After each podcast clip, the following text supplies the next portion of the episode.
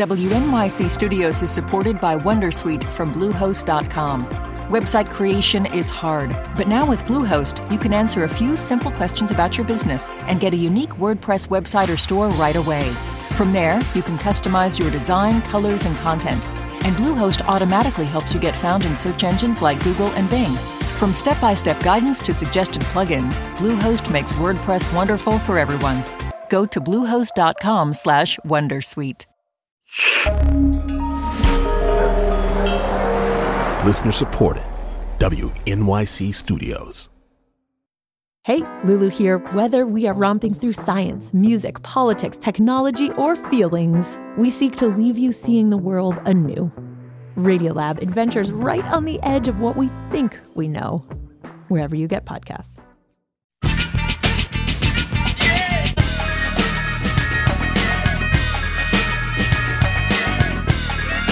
This is all of it. I'm Matt Katz, filling in today for Alison Stewart. Welcome back to the show. Think of the characters you encounter at your local laundromat. A new off Broadway play from Pulitzer Prize winning playwright John Patrick Shanley begins in a laundromat run by a guy named Owen, played by David Zayas. Soon, a woman named Fran walks in, played by Cecily Strong, and the two get to talking about life, laundry, and their respective problems but they also have some chemistry, and eventually, Owen asks Fran out for dinner. The play is called Brooklyn Laundry, and it follows Fran and Owen through the start of a budding relationship.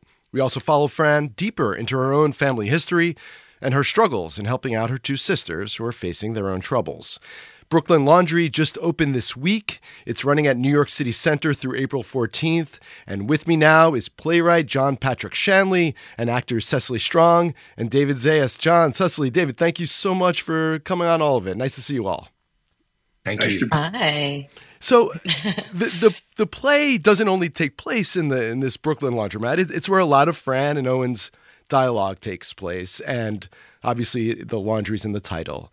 I wanted to start with John. I want to know if the laundromat was a was a setting you chose incidentally. Could it have been a coffee shop, say, or or was it very intentional? I'm deeply attached to drop off laundromats in New York City and always have been or have been since I was like 31 years old. Hmm. When I that's when I first discovered that somebody was willing to do my laundry other than me and fold it up. Uh, and uh, I have done it ever since. I have a washer dryer in my apartment, which I keep unplugged uh, because I don't want to get dependent on it. I prefer to go out and see the people at the drop off laundry. Is it the other customers that you're interested in seeing? Is it the people who work there? What is the pull? It's an almost mythological situation where I walk in with a bag and put it on a scale and a woman behind the counter basically judges my life based on the weight of what's in that thing. And I've I've found it to be an ongoing provocation year after year and a source of strange joy to me. Wow, and it becomes a, a very intriguing setting for, for this for this show. Uh, Cecily, can you describe where your respective characters are emotionally when we meet them at the drop off laundromat? Sure. Uh, Fran is um, she's a little bit uh, she's in a rut. She's mm. not in a great mood. She's having the worst day of her life. Um, it's the way I've been told to play it a couple times. Um, she's just sort of she's kind of you know it's arrested development in a bit where she just hasn't quite figured out uh, what what where her place is in life. Mm. and she's the baby in her family and she's been taken care of um, and it hasn't led her to much. She doesn't feel. And so that's where she starts off the show. And, and that becomes apparent pretty quickly to to owen play, played by david. So so david th- there's a obvious repartee between owen and fran. And i'm curious how you create that sort of mildly flirty banter. Um, I'm sure much of it is in the actual writing of John Patrick Shanley, but in watching the show last night, uh, I noticed so much in the way, David, how you moved your hands and Cecily and the expressions on your face. Do you mind talking about the how you create that sort of repartee night after night that feels so genuine and authentic, like you're watching real people do it in front of you? Well, I, I, think you're right. A lot of it is in the writing, um, and then a lot of it is what I get off of Cecily when hmm. when we're on stage. Um, I think um, this this guy's Owen is a very hopeful person, but I think he's also a very broken person, and I think that um, he's constantly in search for a connection that can just lighten up whatever's going on in his life.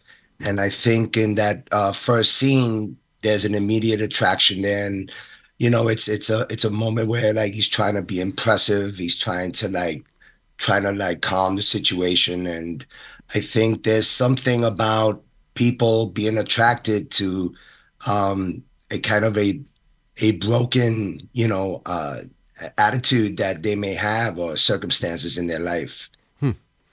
David, in, in watching these two performers, um, are they bringing to life the characters that you had in your head when you were writing initially writing this play?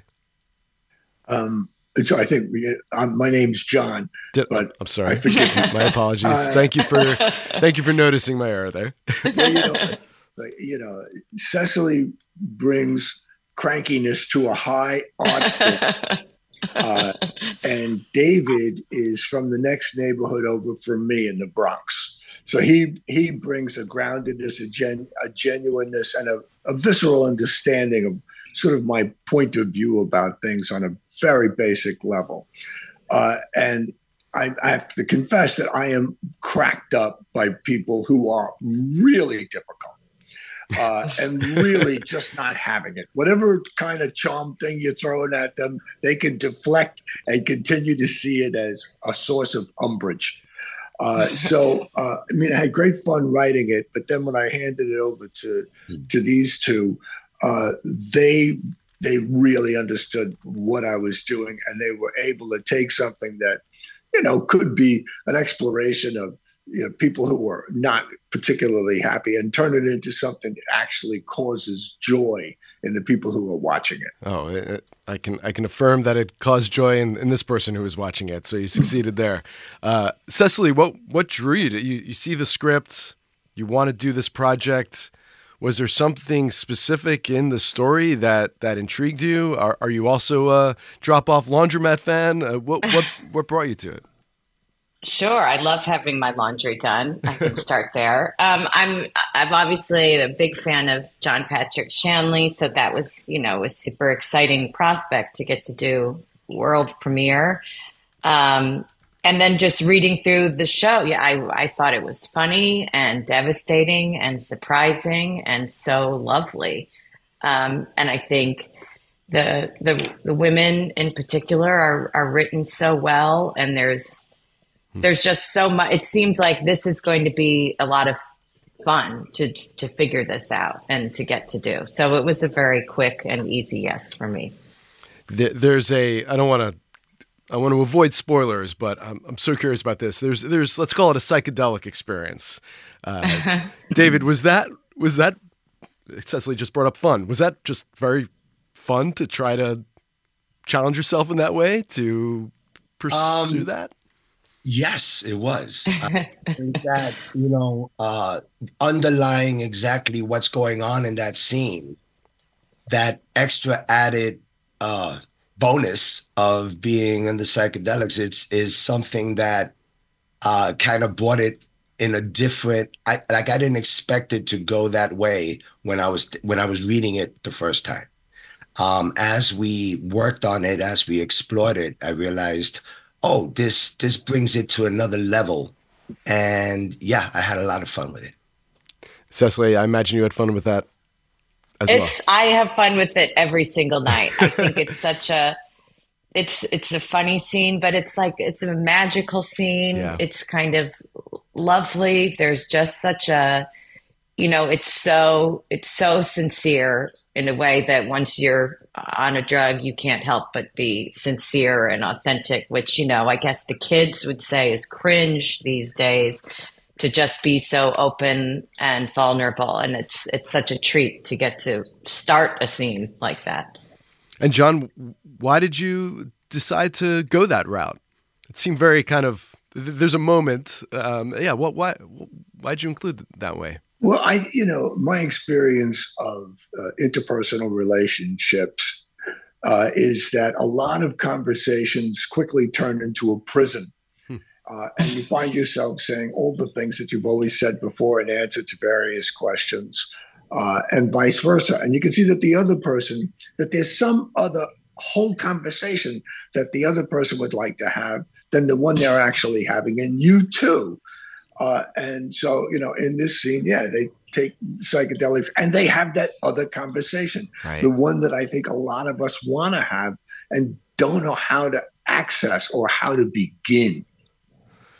That's really interesting. John was, and there was a way for you to access, I guess, grief and and coping with feelings of loneliness. I mean, these Owen is uh, just a give a little background here for, for our listeners. Owen is a hustling business owner. He's recovering from being hit by a car. He's struggling with some physical insecurities. Fran is trying to help out her sisters while also coping with her own feelings of loneliness. Uh, that that other conversation, John, that you were trying to provoke, and that uh, was it a way of getting the those in the audience to explore big themes like grief and uh, well, I think the one thing that happens with people uh-huh. is they ghettoize certain feelings.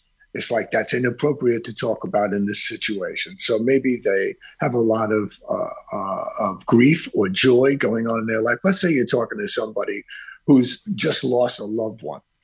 Uh, and you're having one of the great romantic experiences of your life at the same time. You feel like you can't even talk about it because it would violate the spirit of grief that they're inhabiting. But the play says, no, there is no real walls between these things. And grief, grief spills into joy, uh, and joy spills into nostalgia. Uh, and all of these things are really parts of the same thing, which is this experience of life. And why not have the whole thing? Why not feel free to laugh and cry and everything in between all the time. Hmm. David and Cecily, have you have you learned anything, given what John just said, about the experience of life, about your own interpersonal relationships, about the way human beings tick by doing this performance? Well, you know, I, I, I, am sorry. Go ahead. I'm sorry. Go ahead. No, no, no. Please go.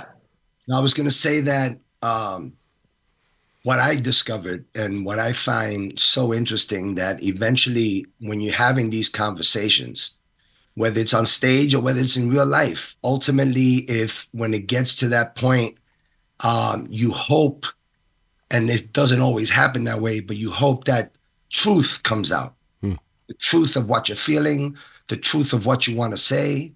And that's something that's always surprising, pleasantly surprising to me uh, particularly when you know um, I'm speaking with somebody about very personal things. Cecily. Well, I think it's such a it's a good reminder uh, all the time and and performing it that it's like the minute being someone who's being on stage and doing a show that is both very funny and, and can be very devastating mm-hmm. that it's once laughter is such a relief and people can hold things in until that moment they laugh which sort of then frees them up to cry and i remember at my cousin's funeral um, i spoke and I, I tried to make a couple jokes i don't know if they were very good but uh, my his friend came up to me after and was like, you know, I was able to hold it together through this like very sad funeral because it was just sad, sad, you know. And then it was like, but the minute he laughed is when he could start. Then he just started bawling, you know. Wow. And it's sort of I find that in shows too, you know, if we can if we get them to laugh too, then it's like people are.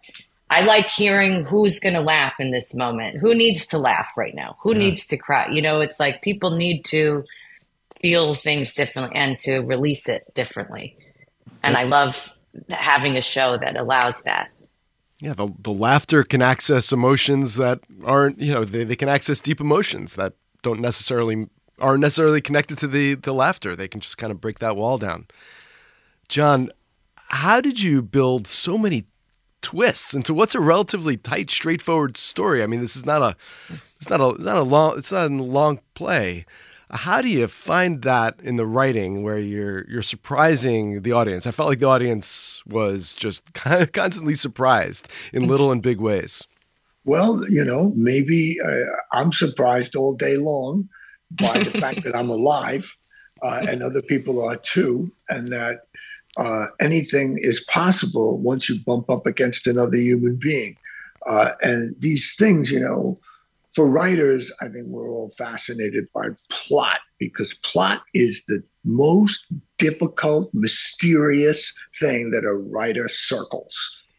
Uh, and plot is really something happening in front of you, uh, not you hearing about it, but something happens in front of you, and it hits you at the moment that uh, it it happens.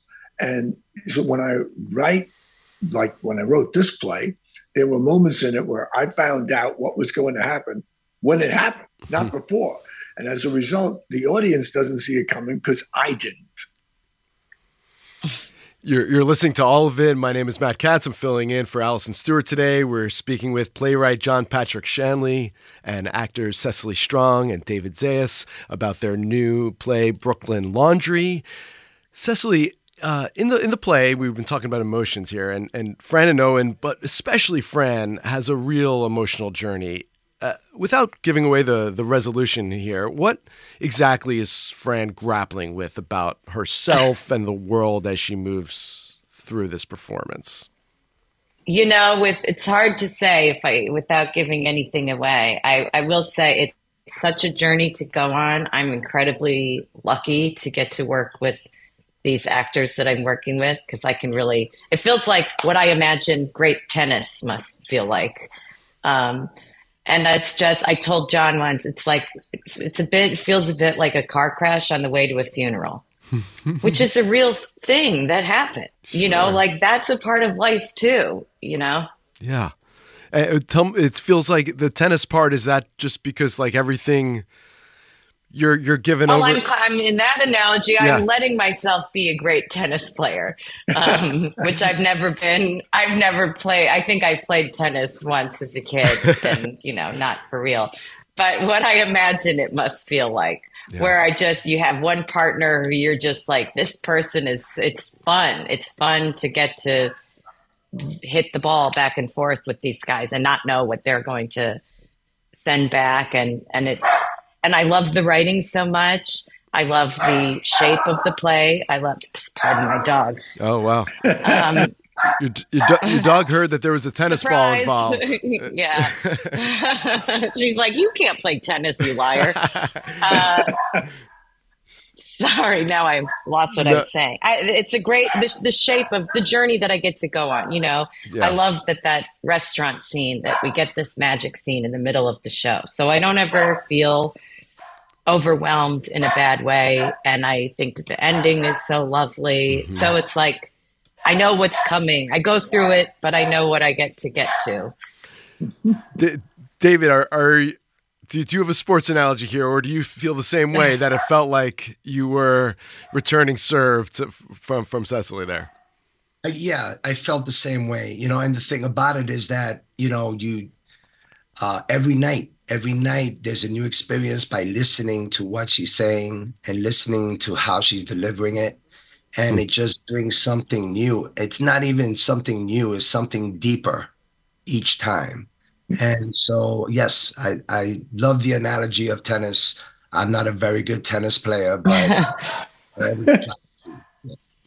john have you seen the performance? Have you been been uh been there for well, I, I know we we just opened here, but I'm curious if. You. Oh yeah, I mean, you know, I directed the play, so uh, you know, I've been right. walking alongside them through mm-hmm. every step of this process. And you know, the one thing that you you wouldn't know from just you know our interview here today is that Cecily plays one of three sisters, and right. she's the main character. But uh, she is uh, in very intense scenes with each of her two sisters, yes. in addition to the scenes with David. Uh, and so it's always, she's always walking into a new situation, a new person to deal with. And the shape of the play is that it starts and ends in this laundromat. And so it has this circular shape that, uh, you know, with Cecily with a, laundry bag over her shoulder and David behind the counter and the, putting it on the, the laundry on the scale and how different things can be from the first time you see that to the second time you see that. I'm glad you brought up the sisters. They really help us to understand Fran and understanding that that relationship. Um, Cecily, tell us what how Fran is different from her sisters, uh, Trish and, and, and Susie. Oh, sure. I think um, she is the youngest. Trish is the oldest. I think of her kind of um, as Karen from the Wonder Years, where she's sort of she's just such a pretty. She's sort of like the wild child, like yeah, you know. She right. just she was so much older and older enough of Fran, where it's like she was a teenager first, probably her first teenager, like teenage girl who you think is like you're a print, you're the queen of every, like that's the most beautiful, cool teenage person I've ever seen, and really, you know, everything Trish says to her, she takes in the most. And then Susie is the middle sister, and she's definitely the boss. Right. And she's the most practical. And even though she's the middle, you know, she thinks that even Andrea, one night we were out, and Andrea, who plays Susie, the middle sister, said, Well, and Susie's the oldest. And we all went, You think you're the oldest? You're not the oldest. Trish is the oldest. But even Andrea thinks of herself that way. And it's really funny um, the, the two actors, Florencia and Andrea and myself, we all kind of hit, it's bringing out these parts of our personalities too. I really love in the show. It's very special to me that it's like at some point I make sure both of them are kind of touching my head mm. at one point. Like that must have been a comfort as a kid, like to have them above me and taking care of me. Oh, wow. Mm. John, uh, before before we close here, your play Doubt is also uh, out right now, currently being revived on Broadway. Won the Pulitzer and a Tony back in 2004. I actually also saw it this week. I was so moved, and I'll be speaking with leads uh, Schreiber and Amy Ryan on Monday about it. Um, before I let you go, John, can you just tell us why now felt like the right time for a Doubt revival? Well, you know, when we did Doubt the first time uh, in uh, New York and in America, uh, the, it was during a period of relative complacency in the country, hmm. Uh, and which is gone now. Uh, and everyone is in, not uh, in, they're in the middle of an earthquake right now. and it's like trying to play tennis in the middle of an earthquake, to just steal a metaphor. Uh, the audience that came back then uh, had a very different reaction, I think, because they were not riddled with doubt when they walked in the door.